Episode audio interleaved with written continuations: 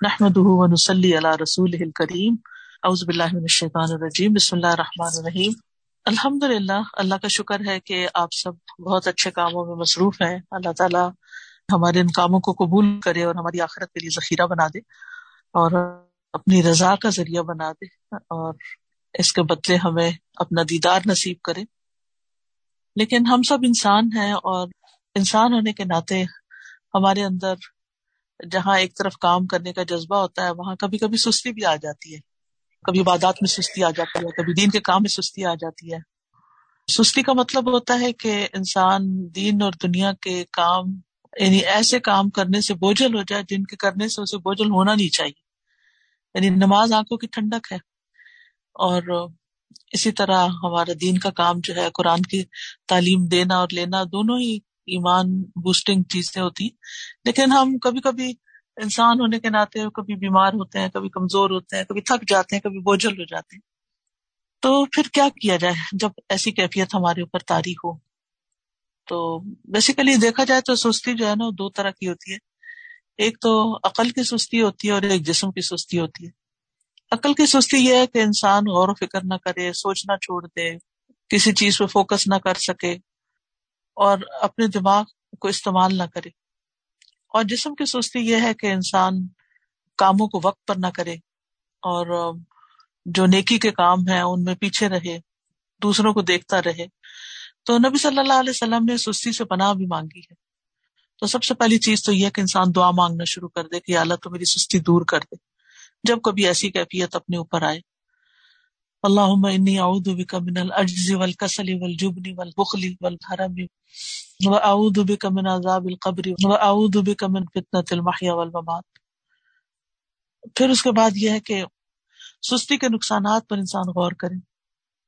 ابن قیم کہتے ہیں کہ نبی صلی اللہ علیہ وسلم نے بے بسی اور سستی سے پناہ مانگی کہ یہ دونوں ایک دوسرے کے ساتھی ہیں۔ تو اگر کوئی بندہ صحیح طور پہ عبادت نہیں کرتا اور اپنی اصلاح بھی نہیں کرتا اور اس پہ قدرت بھی نہیں رکھتا۔ تو اس کے اوپر ایک بے بسی سی ہے، لیکن کام کرنا نہیں چاہتا تو یہ سستی ہے۔ تو بے بسی اور سستی جو ہوتی ہے، یہ انسان کو ہر بھلائی سے محروم کر دیتی ہے اور اس سے شرم نکلتا ہے۔ تو جو شخص بھی کامیاب ہونا چاہتا ہے، اس کو سستی چھوڑنی پڑتی ہے۔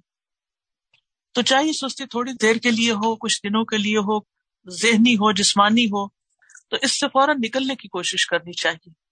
اس کو اپنے اوپر تاری نہیں ہونے دینا چاہیے۔ اور سستی سے پھر یہ ہوتا ہے کہ مقاصد میں ناکامی حاصل ہوتی ہے یعنی کہ انسان اپنے مقاصد کو نہیں پہنچ سکتا۔ خواہشات تو انسان کی بڑی بڑی ہوتی ہیں تمنا امیدیں، لیکن پھر جب کام نہیں کرتا تو پھر مقصد بھی نہیں پورا ہوتا۔ تو سستی کے خلاف ایک یعنی جنگ کرنی پڑتی ہے انسان کو بیسیکلی اس کے بہت سے اسباب ہوتے ہیں۔ بعض اوقات یہ ایک نفاق کی قسم بھی ہو جاتی ہے اور بعض لوگ آرام پسند ہوتے ہیں کہ بس انف انف میں اس سے زیادہ نہیں سوچ سکتا، آگے کا نہیں سوچ سکتا، اور نہیں کچھ کر سکتا۔ آرام پسندی بڑا مشکل ہو گیا ہے۔ It's too much for me نہیں، جنت کا راستہ جو ہے نا، مشکلات سے گھرا ہوا ہے۔ اور جب انسان کو اوپر چڑھنا پڑتا ہے، بلندیاں حاصل کرنی پہ تو اس کو سانس بھی چڑھتا ہے۔ اس سے تکلیف بھی ہوتی ہے، وہ آرام دہ سفر نہیں ہوتا۔ لیکن یہ ہے کہ اس کے بغیر گزارا بھی تو نہیں نا، وہاں تو پہنچنا ہی پہنچنا ہے۔ تو یہ جو آرام پسندی ہے، اس کو ترک کرنا چاہیے۔ ٹھیک ہے، ضروری آرام، دن کا کہلولا رات کا آرام، بس کافی ہے۔ اس سے زیادہ یہ ہے کہ اب صبح انسٹیٹیوٹ آنے کا ٹائم ہے، نہیں، میں نہیں آ سکتی، مجھے تو سونا ہے۔ رات کو بلا وجہ دیر تک جاگنا اور پھر صبح سوئے رہنا۔ وقت پہ کام نہ کرنا۔ تو یہ انسان کے لیے آہستہ آہستہ پھر اسے خیر کے کاموں سے محروم کر دیتا ہے۔ پھر اسی طرح یہ ہے کہ بعض اوقات کچھ لوگ بس ویسے ان کو فراغت پسند ہوتی ہے کہ فارغ رہیں۔ بہت زیادہ اسٹریس نہ ہو ان پہ کاموں کا۔ لیکن صحابہ جو تھے وہ فارغ انسان کو ناپسند کرتے تھے۔ ابن مسعود کہتے ہیں، میں اس بندے کو پسند نہیں کرتا جسے میں بالکل فارغ دیکھتا ہوں۔ کہ نہ وہ دنیا کے کام میں مشغول ہے، نہ کسی آخرت کے کام میں۔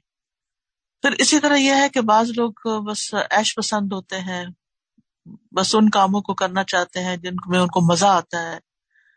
وہ کام نہیں کرنا چاہتے جو ان کے نفس میں بھاری ہوتے ہیں۔ تو ایسی صورت میں پھر یہ ہے کہ انسان کو سوچنا چاہیے کہ اس کا پھر انجام کیا ہوگا۔ دنیا میں تو میں ایش کر لوں گا، لیکن آگے کا پھر کیا بنے گا؟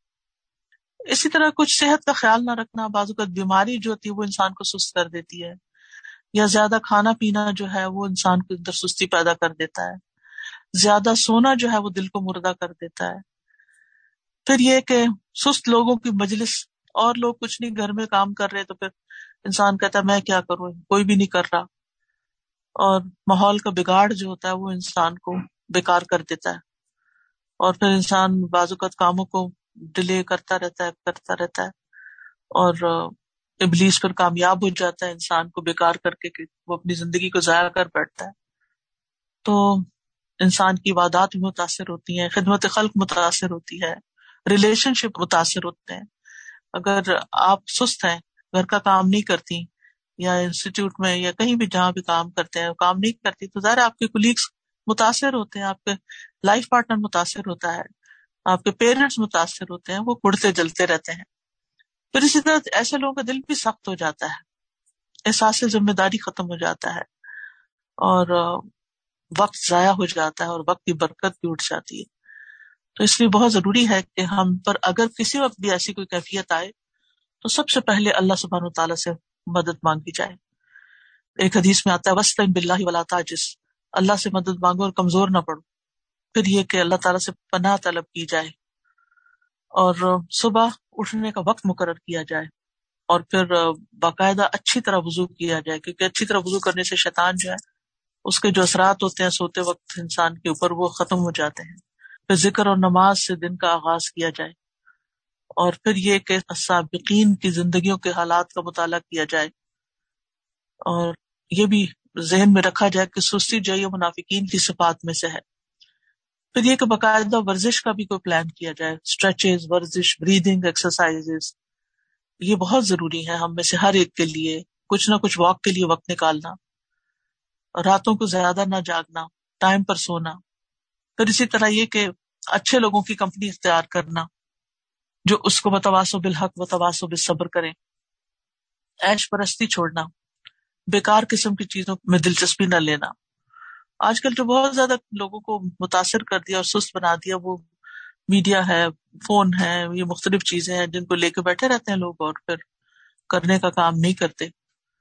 تو ابن جوزی کہتے ہیں، سستی کا سب سے مفید ترین علاج یہ ہے کہ محنت کرنے والے لوگوں کی سیرت میں غور کریں۔ یعنی جو لوگ محنتی ہیں، ان کی زندگیوں پر غور کیا جائے کہ وہ کس طرح جیتے۔ تو یہ چھوٹی سی چند ٹپس ہیں جن سے ان شاء اللہ تعالیٰ آپ فائدہ اٹھا کے اپنے اوپر قابو پا سکتے ہیں تاکہ جو کام آپ کر رہے ہیں اور بھی بہترین طریقے سے آپ کر سکیں۔ اللہ سبحان و تعالیٰ ہمیں عمل کی توفیق عطا فرمائے۔ واخر دعوانا الحمد للہ رب العالمین۔ اللہ سبحان و تعالیٰ ہماری سب کی کوششیں قبول کرے۔ بارک اللہ فیکم۔ سبحانک اللہم و بحمدک۔ اشہد اللہ الہ الا انت۔ استغفرک و اتوب الیک۔ السلام علیکم و رحمۃ اللہ وبرکاتہ۔